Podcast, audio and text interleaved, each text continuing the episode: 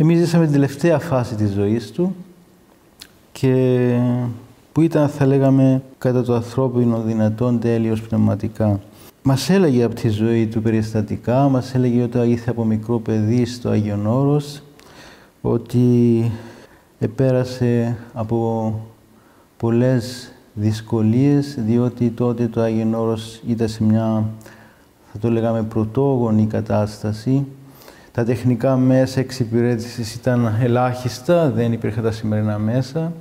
Έκαναν πάρα πολλούς σκόπους οι πατέρες, πάρα πολλούς σκόπους σωματικούς, να φτιάξουν, να χτίσουν το κελί τους, γιατί το χτίσαν αυτοί το κελί του Αγίου Γεωργίου. Ίσως να υπήρχαν θεμέλια από παλιό κελί, αλλά πάντως αυτός το έκτισε με τους γεροντάδες του και τους πατέρες της συνοδείας εκείνης και έκαναν πάρα πολλούς κόπους. Το ζητούμενο βέβαια δεν είναι οι κόποι, οι κόπους κάνουν και οι λαϊκοί άνθρωποι. Εκεί που εστιάζουμε εμείς είναι ότι αυτό που μας έλεγε ότι και έλεγε μάλιστα με απορία, με απορία για, για εμάς τους σημερινούς μοναχούς που δυσκολευόμαστε στην υπακοή και έλεγε ότι εμείς, λέει, τους γεροντάδες μας τους βλέπαμε όπως το Θεό. Δηλαδή, έλεγε ένα λόγο γέροντας και σαν άκουγαν το ρήμα από το Θεό. Δεν υπήρχε Θεό μέσα τους να διακριθούν, να αφιβάλλουν, να να θέλουν δεύτερη, επί, ας το πούμε, παράθεση των δικών τους επιχειρημάτων, να αρχίσουν διάλογο.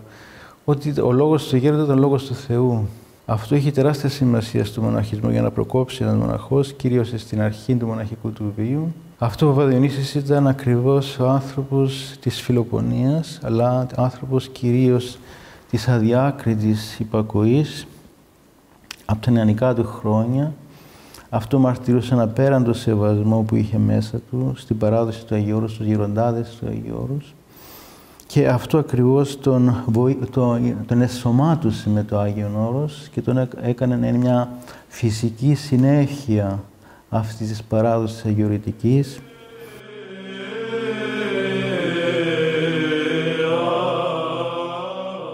Λοιπόν, ο Παδινής ζούσε πολύ αυστηρά, ασκητικά, φτωχά, με πολύ βία στην άσκηση.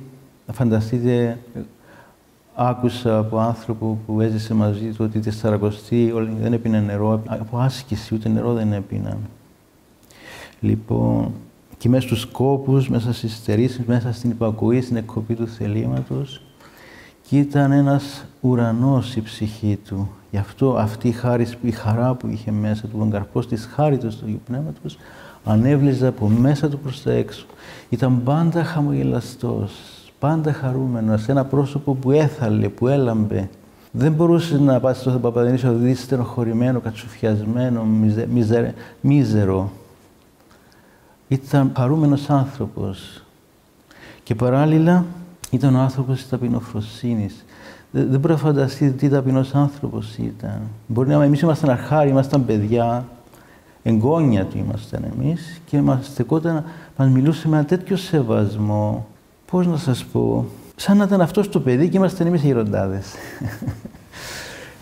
και αυτό το έκανε γιατί το αισθανόταν, ήταν κάτι που έβγαινε από μέσα του αυτό. Και αυτή η χαρά δεν θα την ξεχάσω ποτέ.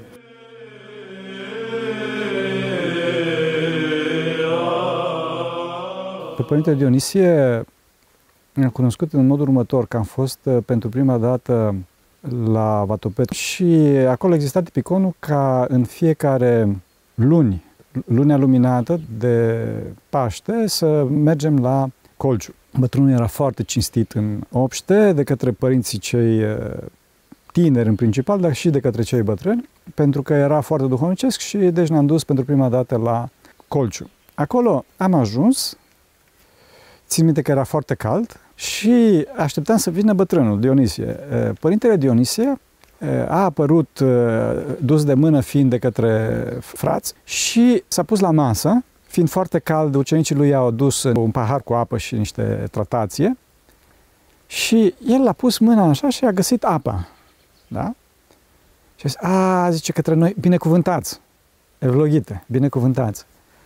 Noi toți ne-am blocat pentru că noi tocmai venisem în mănăstire și el, un titan al Sfântului Munte de zeci de ani, în Sfântul Munte și, mă rog, cu harisme așa mai departe, cerea binecuvântare de la noi. Ne-am înghiontit unii pe alții, nu știam ce să facem. Părintele Vasile, care era cel mai mare dintre noi, nu era frate de mănăstire, era soforit. Sau poate că era, nici nu mai țin minte, în orice caz eram toți uh, foarte începători. Și uh, ce facem? Și până la urmă l-am înghiotit pe Părintele Vasile, care era cel mai mare dintre noi și el a spus, o Chirios, Domnul. Și atunci a zis, a, mulțumesc. Și a băut apa. A băut apa. Gestul ăsta este, din punct de vedere duhovnicesc, este foarte important. De ce? Pentru că arată nevoia de binecuvântare a monahului aghiorit. Este foarte important. Trebuie să știți că harul vine prin binecuvântare. Harul vine prin um, dependența față de ceilalți. Vine prin ascultare. Și asta este caracteristic pentru oamenii din Sfântul Munte, pentru monahii din Sfântul Munte, faptul că noi știm aici că trebuie să fim în comuniune. Pentru că prin această comuniune duhovnicească, prin Dumnezeu, se reface acel Adam global care s-a spart prin căderea protopărinților, prin păcat. Păcatul înseamnă distrugere, înseamnă ruperea lui Adam cel global în indivizii constituenți. Și din cauza asta, coloana vertebrală a modului sfințirii este ascultarea, este unitatea.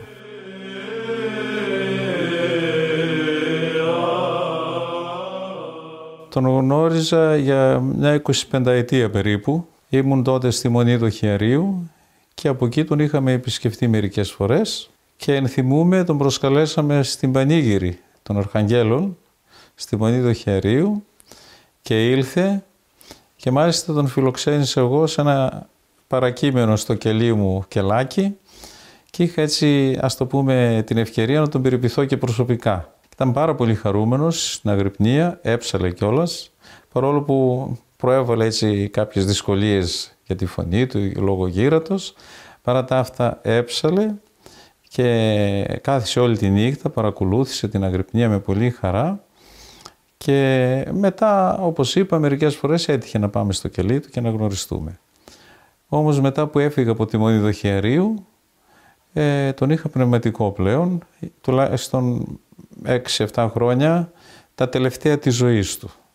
Και πήγαινα όχι μία, αλλά και δύο και τρεις φορές έτυχε να πάω και μέσα στον ίδιο μήνα, ας πούμε. Είχα άμεση, ας πούμε, επικοινωνία και σύνδεσμο πνευματικό μαζί του.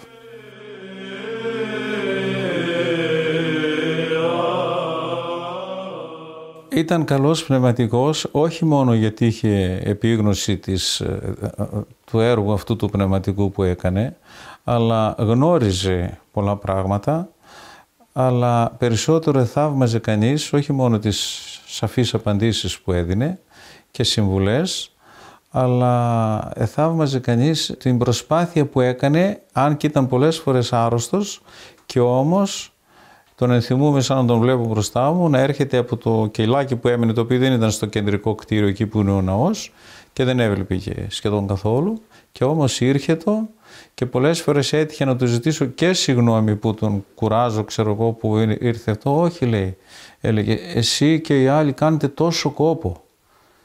Και εγώ λέει να μην κάνω λέει και εγώ λίγο κόπο για να σας βοηθήσω, ας πούμε. Ναι. Και μια άλλη φορά αξίζει αυτό να το πούμε, προς το τέλος της ζωής του, ήθελε να εξομολογεί όρθιος πάντα. Και του λέω Γέροντα, κάθισε, δεν είναι κακό. Όχι, λέει, κάθισε εσύ μου λέει. Εγώ λέω, θα καθίσω, εγώ πρέπει να γονατίσω, του λέω. Εσύ να καθίσεις, τα λοιπά. Όχι, λέει, όχι, λέει, θα καθίσει. Και στεκόταν, μπορούσε, δεν μπορούσε, εκεί να σε ακούσει με πολύ προσοχή όση ώρα και αν χρειαζόταν. Καθόταν εκεί ακίνητος.